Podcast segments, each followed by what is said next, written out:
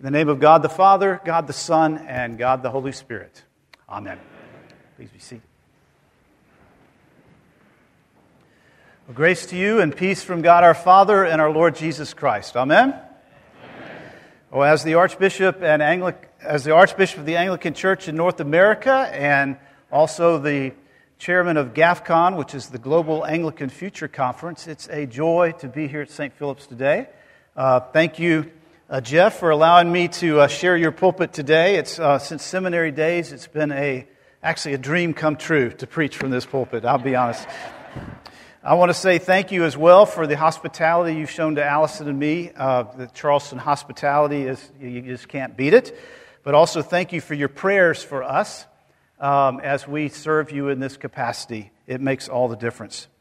I mean, it was a great joy to uh, share in the ordination and consecration of Chip Edgar as your new bishop yesterday. Uh, you have a, a, man of God as your new bishop, and it's a real privilege to, to be able to serve with you, brother. Um, I thought before we preach this morning, uh, we ought to just take a moment and pray for the people of Ukraine. So let's, let's pray together. Father, our hearts are broken as we see the heartache, the pain, the suffering that's being inflicted on the people of Ukraine. And many of those are your people. And so we ask in the name of Jesus that you would come and help them, that you would be their deliverer, and that you would guide the leaders of the world to bring peace in Ukraine. And this is our prayer in Jesus' name. Amen. There is a question in the Bible which is a very important eternal question. The question is so important that it could mean the difference between life and death, heaven and hell. This question was asked to Jesus, and I'd like to share it with you this morning. So, if you have your Bible or if you have your service insert, uh, please open to Luke chapter 13. We're going to start with verse 22 and walk through this text today and see what the Lord might be saying to us. Luke 13, we'll start with verse 22. Jesus went on his way through towns and villages, teaching and journeying toward Jerusalem. So Jesus is on his way to Jerusalem. He set his face toward the cross and what is going to happen there with his death. He stopped on the way and he's asked this very important question. And his answer to this question, I think, is very important to you and I in our time today. What does he really think about heaven, about life, life after death? What does he really think about eternity? This is an all important eternal question. So look at verse 23. Someone said to him, Lord, will those who were saved be few? Lord, will those who are saved be few? Lord, are only a few people going to be saved. Now, the word saved means to be delivered or healed, made whole, preserved. It's from a Greek word called sozo. And in this context, especially in verses 27 and 28, sozo means salvation. It means heaven. It means life after death. Lord, are only a few people going to heaven? Lord, are only a few people going to receive salvation? Lord, are only a few people going to enter the kingdom of God? And then Jesus responds in several ways. First, he pictures the entranceway to heaven. Look at verse 24. Strive to enter through the narrow door, for many, I tell you, will seek to enter and not be able. Strive to enter the narrow door. It's literally translated make every effort to enter in at the straight gate. New Testament scholar Michael Wilcox says this. He says, It is the door to eternal life, to heaven, to the kingdom of God, which is narrow. Jesus in Matthew chapter 7, verse 13 said this Enter by the narrow gate, for the gate is wide and the way is easy that leads to destruction, and those who enter it are many. For the gate is narrow and the way is hard that leads to life, and those who find it are few. Basically, he's saying the road that leads to destruction is like a six lane highway, and the road that leads to life is like a narrow mountain trail. Jesus in John chapter 10, verse 7 said this I am the door of the sheep. All who came before me are thieves and robbers, but the sheep did not listen to them. I am the door. If anyone enters by me, he will be saved and go in and out and find pasture. The thief comes only to steal, kill, kill, and destroy. But I have come that they might have life and have it abundantly. Jesus is the door. Jesus is the narrow door. He is the way to eternal life. And it's a pretty narrow way. It drives the secular intellectuals crazy. How can you say Jesus is the only way? What about all the other religions in the world? Or Jesus may be the way for you, for, for you Christians, but don't push that on all humanity. There are many ways to God. Jesus says, make every effort to enter by the narrow door or the narrow gate. It's the way to eternal life. It's the way to abundant life. It's the way to be saved. He says it another way in John 14, 6. He said, I am the way, the truth, and the life. No one comes to the Father except through me. So, first, Jesus pictures the entranceway to heaven. It's a narrow door, and this door is actually Jesus himself. Secondly, Jesus pictures an aspect of heaven as a feast. Look at verse 29. And people will come from east and west and north and south and recline at table in the kingdom of God. Many times, Jesus compares the kingdom of God and, and heaven as a feast. Remember the parable of the wedding banquet in Matthew chapter 22, the parable of the wedding feast? Or in Matthew 25, the parable of the ten virgins, and what were they preparing for? A marriage feast.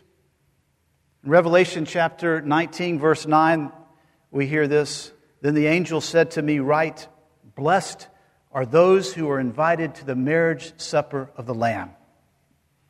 And of course, our Holy Communion service is a foretaste of this heavenly banquet in which we will participate one day when we leave planet Earth. A third thing that Jesus says here he says that the door will eventually be closed. Look at verse 25.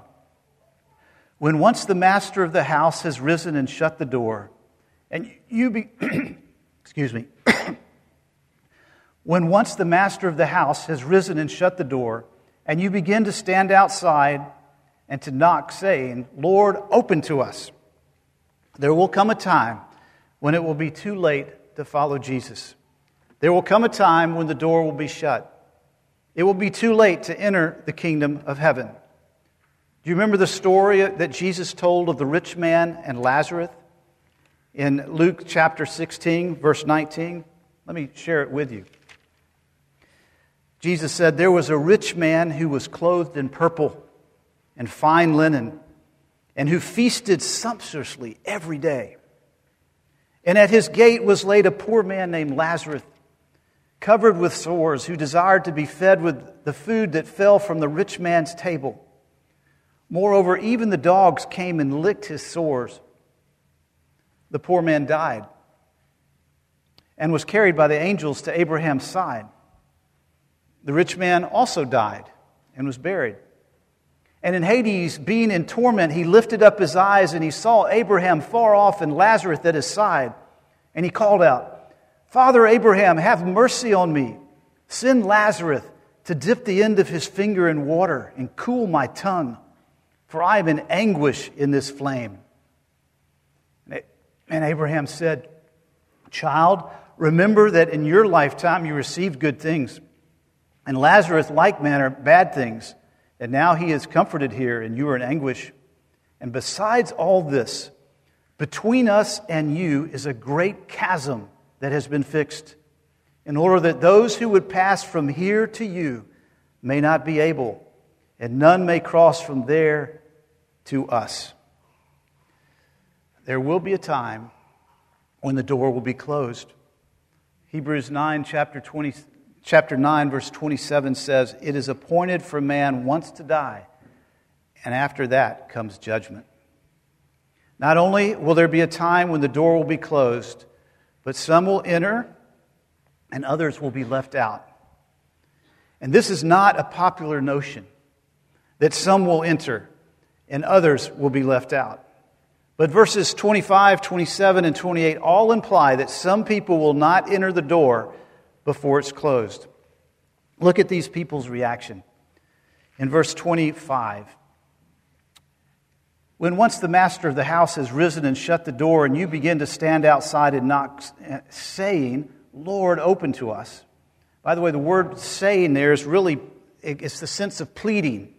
And the connotation in the Greek language, it's like if I ask you, um, Are you hungry? meaning that I'm hungry. You know what I'm saying? You ask somebody, Are you hungry? Well, it's meaning you're hungry. Well, that's kind of the connotation here in the Greek in the sense that it's meaning pleading. It's, it's not just saying, it's pleading. Well, look at the master's response. Then he will answer, I do not know where you come from. I do not know where you come from pleading is not going to open the door. But then we see reminding. Verse 26. Then you will begin to say, We ate and drank in your presence, and you taught in our streets. Don't you remember us? We ate with you, we drank with you, we shared bread and wine at your table. And then look at the master's response, verse 27. I tell you, I do not know where you come from. Depart from me, all you workers of evil. Reminding is not going to open the door. And then we see weeping, verse 28. In that place there will be weeping. And, and the word here in the Greek language, again, is it's, a loud expression of grief. The King James translates this wailing, weeping and wailing. You, you kind of get that sense of what I'm talking about. Weeping and wailing is not going to get you in. And then the verse continues that we see anger of the people. There will be weeping and gnashing of teeth when you see Abraham and Isaac and Jacob and all the prophets in the kingdom of God, but you yourselves cast out. Gnashing of teeth represents anger and anguish and indignation. It means you're really angry. You ever get really angry with somebody and you start, you know, you, you're, you're gnashing, a grinding of your teeth. Not everyone is going to get in. And some people are not going to be very happy about that. Then Jesus issues a warning, verse 30. Verse 30. And behold, some are last who will be first, and some are first who will be last. Now, he's not saying here that everyone who's last will be first and everyone who's first is going to be last, but he's saying that some who are first and some who are last.